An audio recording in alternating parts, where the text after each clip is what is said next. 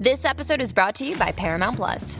Get in, loser! Mean Girls is now streaming on Paramount Plus. Join Cady Heron as she meets the plastics in Tina Fey's new twist on the modern classic. Get ready for more of the rumors, backstabbing, and jokes you loved from the original movie with some fetch surprises. Rated PG 13. Wear pink and head to ParamountPlus.com to try it free. Hi there, everybody. This is Patrick Duffy, and you're listening to TV Confidential. This is the Bob Shannon Show on KRUX. And, uh, we're having great fun here. I wish you could all come down here. But I'll tell you what we're going to do tonight, maybe. Later on tonight at the hotel. We're staying at the, uh, what's the name of it? Mountain Shadows. Oh, we're staying at the Mountain Shadows. And we might, if, we might have a party down there, you know. Yeah, everybody come over to the Mountain Shadows for a party. Ed Robertson with a reminder that the next edition of TV Confidential will premiere next week on this station at the usual time. We will welcome back Edgar nominated writer, producer, and mystery novelist Lee Goldberg. We hope you join us for that. In the meantime, Chuck Harter is with us as we continue our look at how the Monkees television series holds up after 55 years. Calendar year 2023 marks the 55th anniversary of the second and final season of the Monkees on NBC. Chuck Harter wrote the acclaimed documentary Hey Hey, We're the Monkees for the Disney Channel, where he interviewed not only all four Monkees, Mickey Dolenz, Davy Jones, Peter Tork, and Michael Nesmith, but just about anybody who was somebody behind the Monkees phenomenon. Before we went to break, we were beginning to discuss some of the ways in which the second season of the Monkees differed from the first. Now we get to the fall of 67. They've completed their summer tour and they're back in production. And I don't remember whether they're still touring on the weekends in the fall, but they come back different. they come back way different, and maybe it's just exhaustion, or maybe it's just getting a sense of their own power and impact. But the show becomes a secondary effort for them. More or less true. What happened is in the summer of 67, they went out and they had a backing band, and they also played as the four of them for some of it, and very successful. I mean, huge stadiums, screaming girls, Beatlemania, Monkey Mania. And they went over to England and they hung out with the Beatles, who did not criticize them. You know, John Lennon said, as Jones would do the bad accent, yeah, you like the Marx Brothers. You know, because they understood that it's an acting comedy show Yeah. with some music. Mm-hmm. They were cool with it. Yeah. So even with all the criticism of, oh, they're not a real band or they don't play their instruments or it's faked or this or that, the Beatles like them, but they are hanging out and being treated sort of as equals with the Beatles, the biggest rock group on earth. Uh huh. And drugs have entered the picture in various levels. Brodus. Very much Frodis, yeah, which is uh, a leafy sort of substance for those who are ignorant.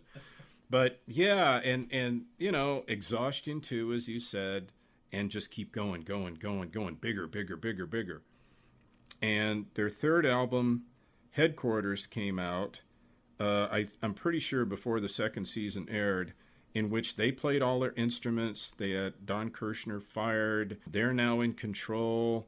Uh, ooh, Rafelson and Schneider. This is still cool, but the inmates look like they want to run the asylum. Hey guys, this is a TV series. Which goes back to what Rosemarie said in the first season. They didn't know anything. They were very accommodating. The second season, they thought they knew everything. There's now egos. I mean, Nesmith said, I think in our documentary, you know, somebody told him to go to a newsstand, and he did, and he said his face was on like 20 magazine covers.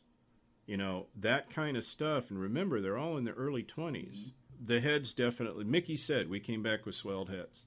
So to come back from being the Beatles and outselling the Beatles that year, of course, the Beatles didn't make that as many records, but they outsold the Beatles. What?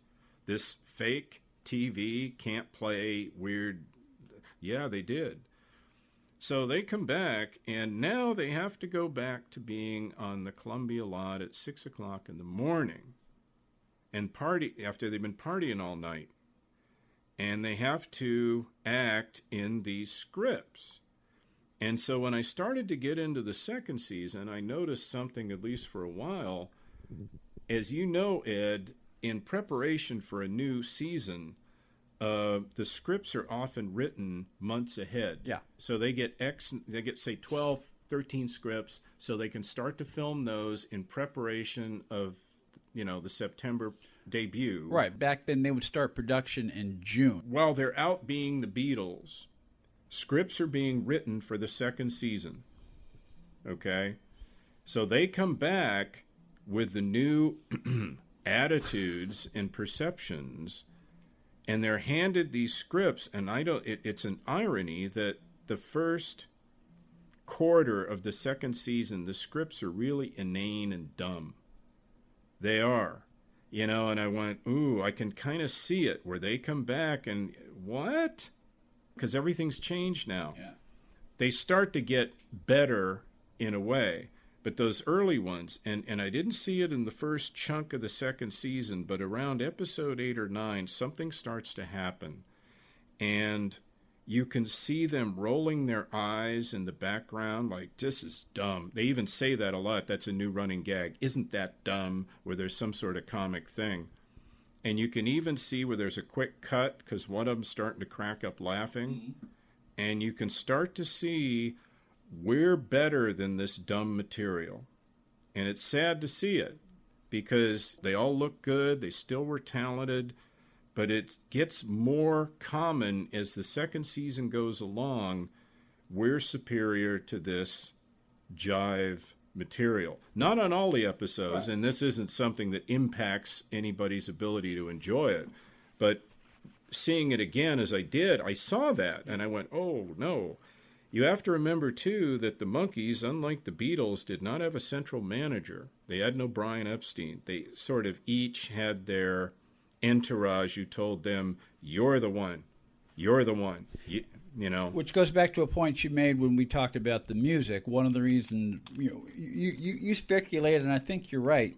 One of the reasons why the Monkees phenomenon crashed and burned after two or three years is because they didn't have a central, a strong central uh, management figure who would who, who who who could keep them under control and keep them all on the same page. Well, yeah, and, and groups need that. Of any any sort of group needs a father figure that they all can complain to, and fix it or fix the egos, or if some guy's getting a swelled head, or some guy's getting more attention, or some guy isn't getting enough attention, or whatever it is. They didn't have that, and they each had, like I said, an entourage saying, "No, you're the one. No, you're the one."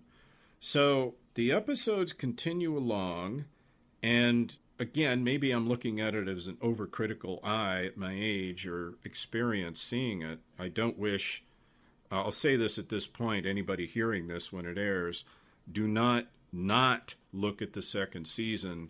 I'm not painting a picture that it's awful or unwatchable or terrible. It's it just isn't. it's a different It's just show. different. It's, It's it's just- a different show than the first It's season. an absolute different show. Yeah, meaning there's actually two monkey series. although they although they do have some you know quote for lack of a better word traditional or plot lines that were similar to what we saw in the first season That's if i true. remember there's one episode in the second year where uh, Davy they're on a talent show, a hullabaloo type show, and they learn that every group has to have a, girl in so it. So he goes and drag. So Davy goes in drag, and uh, um, that's and and as I recall, that's not a bad show. No, no, and and some of the more conventional ones, at least after that first four or five or six. Now I think the script writers are sort of aware of the change in them, or maybe the directors, or Rafelson and Schneider, are telling them, okay, we gotta like grow up a little or bend it a little. We're gonna get freaky this season, so not quite so dumb sitcom. So it roars along, and there's some real good ones. And also, the breaking of the fourth wall or the strangeness of it starts to increase. It doesn't it doesn't take over, but little bits in in each of the second season episodes now are kind of oh that's weird. Like uh, the one the the example that pops into my head right off the bat is uh, the episode with Frank Zappa. who, who, who, who, as I recall, he he appears like towards either at the very beginning or Beginning. towards the end. Beginning. You know, so he's not part of the central plot of the story, but he's doing this routine with Nesmith where Mike basically puts on a Frank Zappa nose and a Frank Zappa mustache and a Frank Zappa wig. and Zappa plays Nesmith, Yeah. and that that's a little later. We'll get to that in a moment. But you know, again, it's roaring along. The music is getting very good mm-hmm. because now they're getting into Pleasant Valley Sunday or the fourth album, Pisces Aquarius and Jones Limited.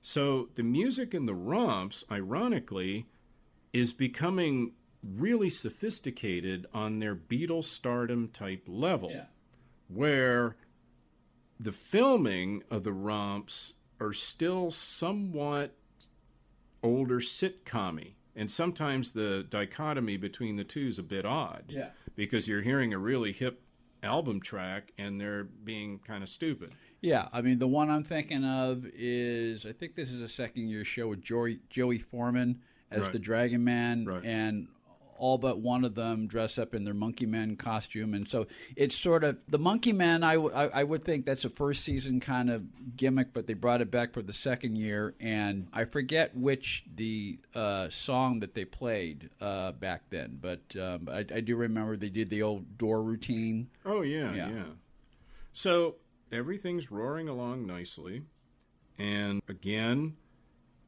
I, I can't stress this enough. It doesn't ruin the show, but if you really look, you can see it. And that doesn't mean that for most of each of the shows they act fine, they're professional, and so forth.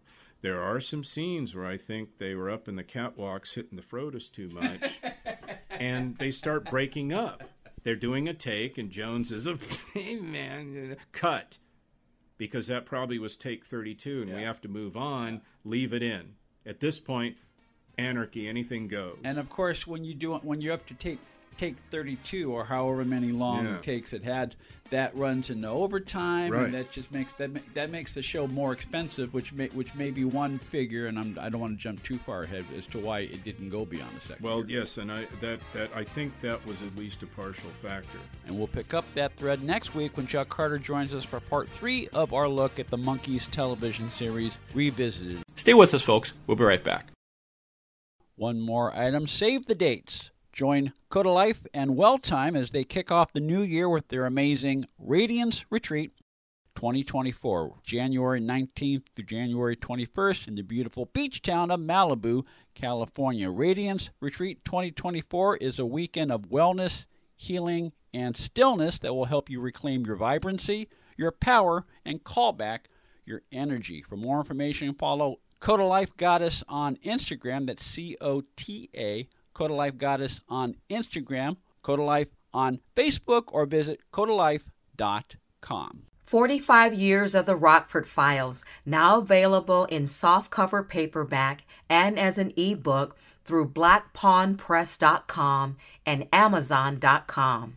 In the meantime, a reminder that you can see both episodes of Turn On for free on the Clown Jewels channel on YouTube. Plus, Still Laughing, George Schlatter's memoir about his life and career in the world of comedy, available now as an audiobook through audible.com, while the print edition of Still Laughing also available in bookstores everywhere. Ed Robertson, Tony Figueroa, Donna Allenfield Grace, and Greg Ehrbar. Thank you so much for listening. Stay healthy, stay safe. We'll talk to you next time on TV Confidential. Be part of our conversation. If you like what you hear, have thoughts on this week's program, or have an idea for a future edition of TV Confidential, we'd love to hear from you. You can email us at talk at tvconfidential.net, talk at tvconfidential.net. You can also message us at facebook.com forward slash tvconfidential, x.com forward slash tvconfidential, or at TV Confidential on Instagram. And if you're listening to us on the TV Confidential podcast, please be sure to hit the subscribe button. This portion of TV Confidential is brought to us by our friends at Front Porch Realty, the community of realtors in the Northern Bay area of California that is committed to finding the solution that is best for their clients. Whether you're a first time home buyer or looking to sell or lease your property in Northern California, call Karen Strain at 415 886 7411 or visit frontporchrealtygroup.com for more information on how they can help you.